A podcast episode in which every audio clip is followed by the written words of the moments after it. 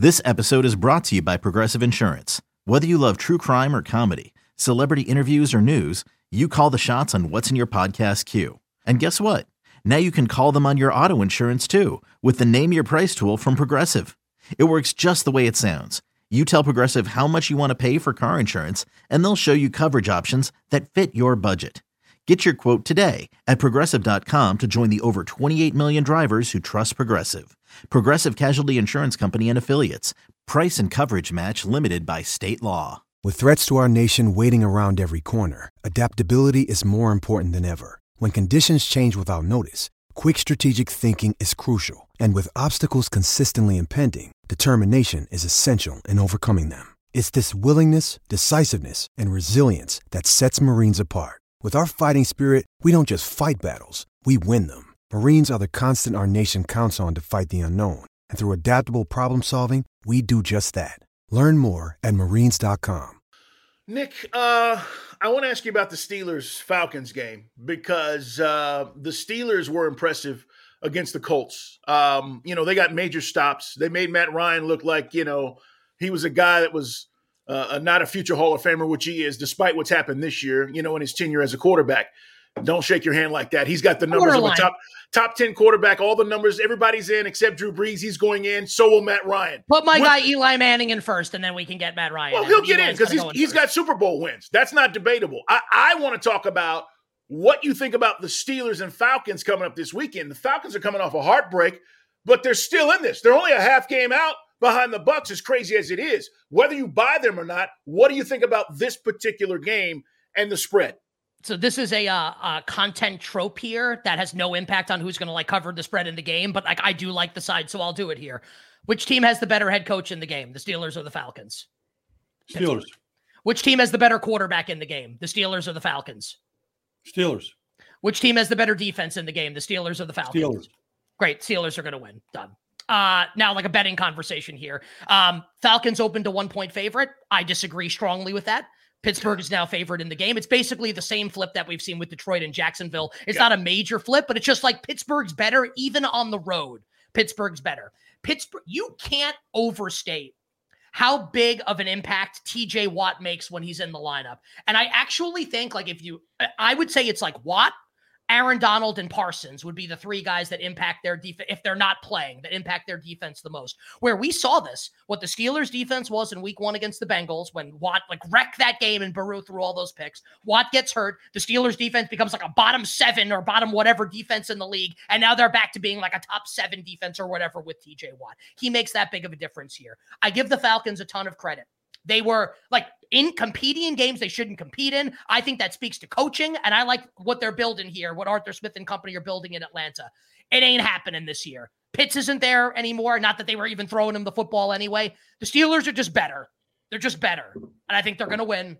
I like the Steelers on Sunday in Atlanta against the Falcons. Yeah, and your points are valid about the Steelers. What's crazy is it's a down year for Mike Tomlin.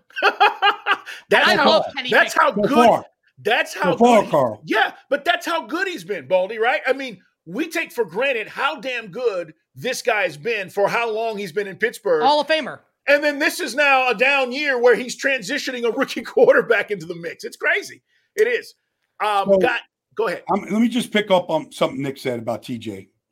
Um, because on the opposite side is Alex Highsmith, who's got 10 sacks, four forced fumbles. Yeah. Cam Heyward is just an anomaly. A monster. Like he just he destroyed Hall of Famer, right? in the game. And then you add Larry Ogunjobi. I'll put that four against anybody's in the league. Anybody's. The Jets, the 49ers, give me a give me Dallas. I'll put that four against anybody. So if you said, okay, what's the best position group in this game? Pittsburgh's defensive line. Mm. So they can affect the game. Now, Atlanta has run the ball real well, and Pittsburgh has been susceptible to the run, um, in part because their linebackers are always out of position. Um, but this this is a game where the Steelers' defensive line and look, TJ and Cam, they're paid to go do this. All right. So, but the other thing that's exciting is I like Kenny Pickett. Me too. I just like him. The second half of that game against Colts, he was lights out good. And this combination of him and Pickens, Pickens coming back to Georgia, like this kid blocks. He gets excited when they run. Like I, I think Pittsburgh could make a late season run. if you look at them now, they lost to Cincinnati by seven, but they scored 30. So, like, I think this team, they're starting to run the ball better. They ran it really good the other night.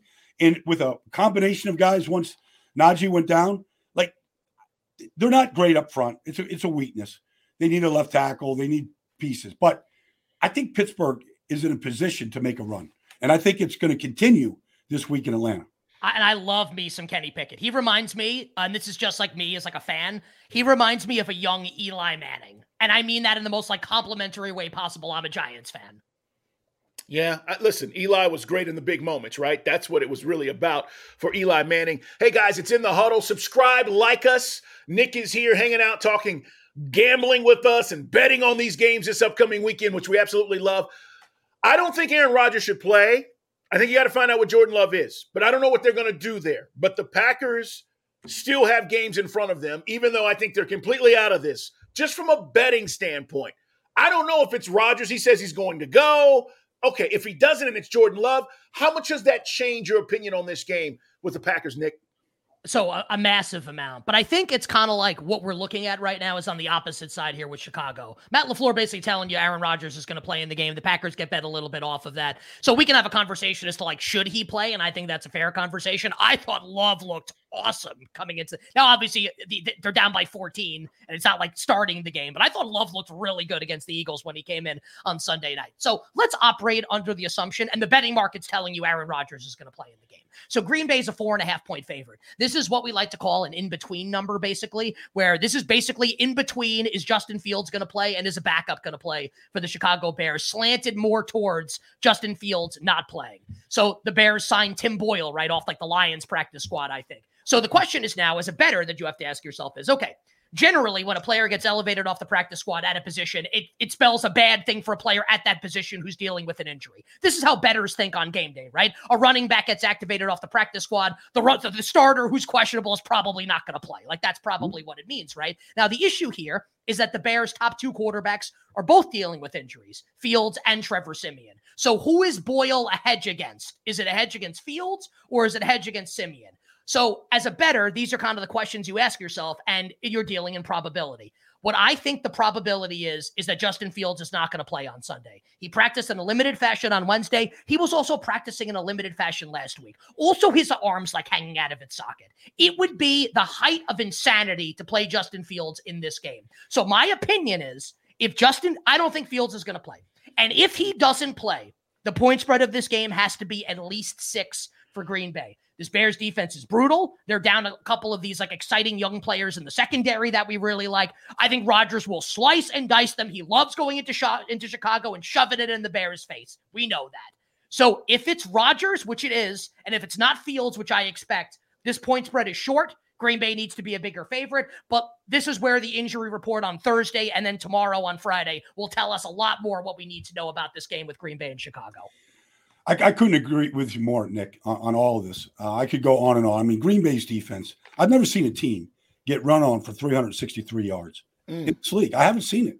Like this isn't Alabama against, you know, uh, I don't know, pick a school, uh, Georgia Southern. Right. Like, that doesn't happen in the NFL. And they have all these first round picks too. It's not like they're a bunch of like scrubs out there, right? Undrafted free. These are like they first just, round picks. They're, they're just a, they've just gone so far backwards on that side of the ball like I don't know that they can recover from that. Now the Bears have lost Khalil Herbert and Justin Fields, and like if if those guys were in the lineup, I, I would take the Bears in this game easily, but sure. they're not. And but you asked the first question, Carl, about Aaron Rodgers, Jordan Love, and I just feel like if I was an organization, I'm ready to move on. Yeah, I'm ready to move on. Like I know Aaron is Aaron, and they're going to make they're going to put Aaron in there as long as he's healthy right now, and as long as they're not eliminated. I, I understand that. That's kind of like the respect due to a Hall of Fame quarterback. But you got this is the third year for Jordan Love. Like they've got to know can he be that guy? Can he be that guy that sat for three years and be because the Packers, from Starr to Favre to Rodgers, they've got a legacy like no other team. You just know deep down, like Matt LaFleur kind of wants, but I don't think it's going to happen. Uh, yeah, no. he wants to see what's what what's the new new. He wants yeah. to see if the kid can get it done. Yeah. Nick, one last thing for you before you get out of here. I know you got to go, guys. Check out you better you bet. Follow Nick. You see it there at the KOSTOS. You can follow him across social media and get all of this great content, guys. And Nick, we always appreciate you coming on. I got to ask you about a game that I'm looking forward to, and that is the Cincinnati Bengals, Kansas City Chiefs. I think it's the marquee game this week when you talk about what could potentially, you know, what, what this means moving forward. And last week we saw no Chase, no Mixon. It didn't matter. Joe Burrow is just Big D Joe Burrow, and he shows it every week. But can he do it again?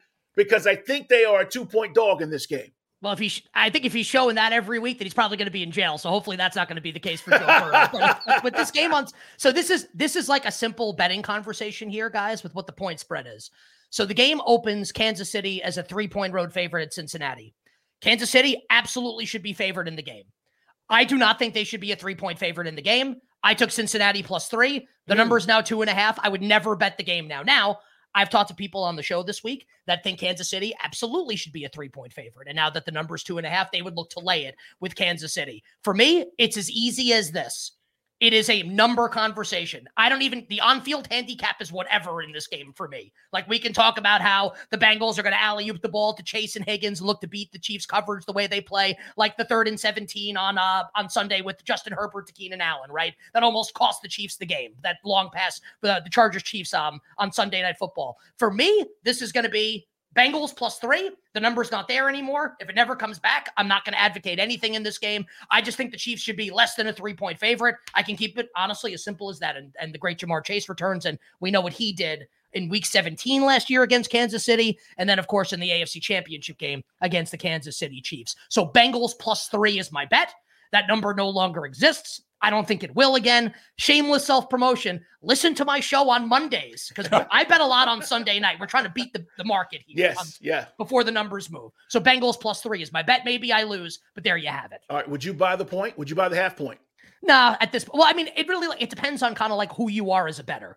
Like if you're like trying to bet seriously and trying to win, it also depends on how much you're betting. So if you're out there listening and you're the kind of guy who wants to like bet 20 bucks on the game or 50 bucks on the game and just like watch and enjoy, which is totally fine, then yeah, you could get away with buying the half point. Just like know that when you do that, like the sports books are gouging you are like bending you over in that instance. Like it is not a, a, great thing generally to do. But if you're the type of guy, you're just like, whatever. It's yeah. like you pay 20 bucks to go see a movie and you're entertained for two hours. And at the end, you don't get your money back. So if you just want to watch for entertainment and you want to buy a half point and pay more and get gouged, go for it. But just know that when you're doing that, like it is not like the best financial thing that you can do. That would be my advice. You better, you bet. Check him out, Nick Kostos. Thank you so much. We appreciate you, bro. Uh, coming appreciate on. You, Nick. Every week, stuff, I mean, we're, we're doing this more and more, guys, as we get closer to the end of the season. And Nick, we love your input, love your uh, suggestions. And at some point, if you guys want, now every week on You Better You Bet leading up to the end of the season, we do our playoff simulation. So basically, like, what would the matchups be if the season ended today?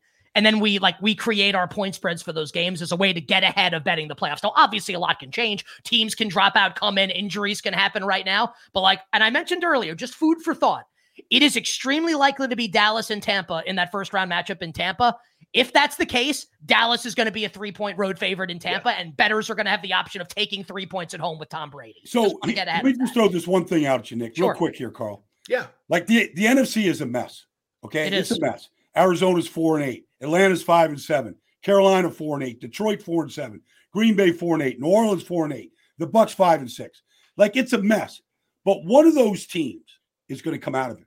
Now it might be Tampa, maybe it's Detroit. Like somebody's going to come out of it and make a play because we saw the Raiders do it last year, win their last four, get in the playoffs, give Cincinnati all they can handle sure. in the playoff game. Like that's what I'm kind of looking at, Nick, down the stretch here. Is these teams that look terrible, got bad records, but who can put it together and just cobble wins together and stack them and get to the playoffs? Because one of these teams is going to come out of it at the NFC and they're going to join the playoff picture. No doubt. Nick, I know you got to run, man. Thank you again. We look forward to our next visit, brother. Thanks so much. Wishing you guys and all your great listeners minimal sweats, winning bets, the absolute very best of luck. Hey, it's Kaley Cuoco for Priceline. Ready to go to your happy place for a happy price? Well, why didn't you say so? Just download the Priceline app right now and save up to 60% on hotels. So, whether it's Cousin Kevin's Kazoo concert in Kansas City, go Kevin, or Becky's Bachelorette Bash in Bermuda, you never have to miss a trip ever again. So, download the Priceline app today. Your savings are waiting Go to your happy place for a happy price. Go to your happy price, Priceline. You better, you bet. All right, Baldy, we got to talk about some other things here real quick because uh, I want to get your thoughts on Deshaun Watson returning. It's uh, in the huddle, guys. Subscribe. This is uh, an episode we put out every Tuesday, Thursday. Jason La Canfora joins us as well. And again, we appreciate all the feedback. Everybody's giving us a shot to, you know, uh, to be in their lives and giving us a few minutes of their day. And we certainly appreciate all the feedback from you guys. Deshaun Watson's back. Is it the best decision for the Browns to start him against the Houston Texans? Uh, I saw a report where, you know, Tony Buzbee, he's the attorney for the plaintiffs, the women who filed the, the civil cases against Deshaun Watson. I think 10 of these women are going to be at this game trying to make a statement. There are a lot of things around the game that are going on. Is this the best circumstance to, for him to make his return? Well, that's going to happen no matter when he makes his debut, Carl. There's going Okay. to be protests. You got to get through it. I remember when Mike Vick got signed in Philadelphia after his, you know, what what his dalliance, you know, the dog fighting. Like they, they had you have to get through it. So, but my question is, like Jacoby Brissett isn't the reason why the Browns are where they're at. True. Like they played a great game last week against Tampa, and Jacoby Brissett has been really good. He's been really solid, way better than I thought he would be. So my question is, who expects Deshaun Watson after not playing for basically two years to go out and have the timing and all the stuff that see the field and all the things you got to do? Like I just think it's going to be a hard transition. Like I know you, you paid him to be the starter and you went through all of this to do it. So you got to play him. But I'd be surprised if he plays better than what we have basically seen Jacoby do week in, week out, which has been lead, like make good plays, um, you know, find the open receiver. Like they've got a lot of other issues on that team that have prevented them from getting in any kind of a role. And the last guy that I'd say is responsible for the record they have right now is Jacoby. But if, but I understand, like, all right, this is the moment we planned for it. But I just think it's going to be tough to expect Deshaun to go out there and play at a high level. Titans Eagles. Uh, we didn't talk about this game with Nick, but I want to get your thoughts on it because the Eagles are ten and one. Jalen Hurts continues to impress.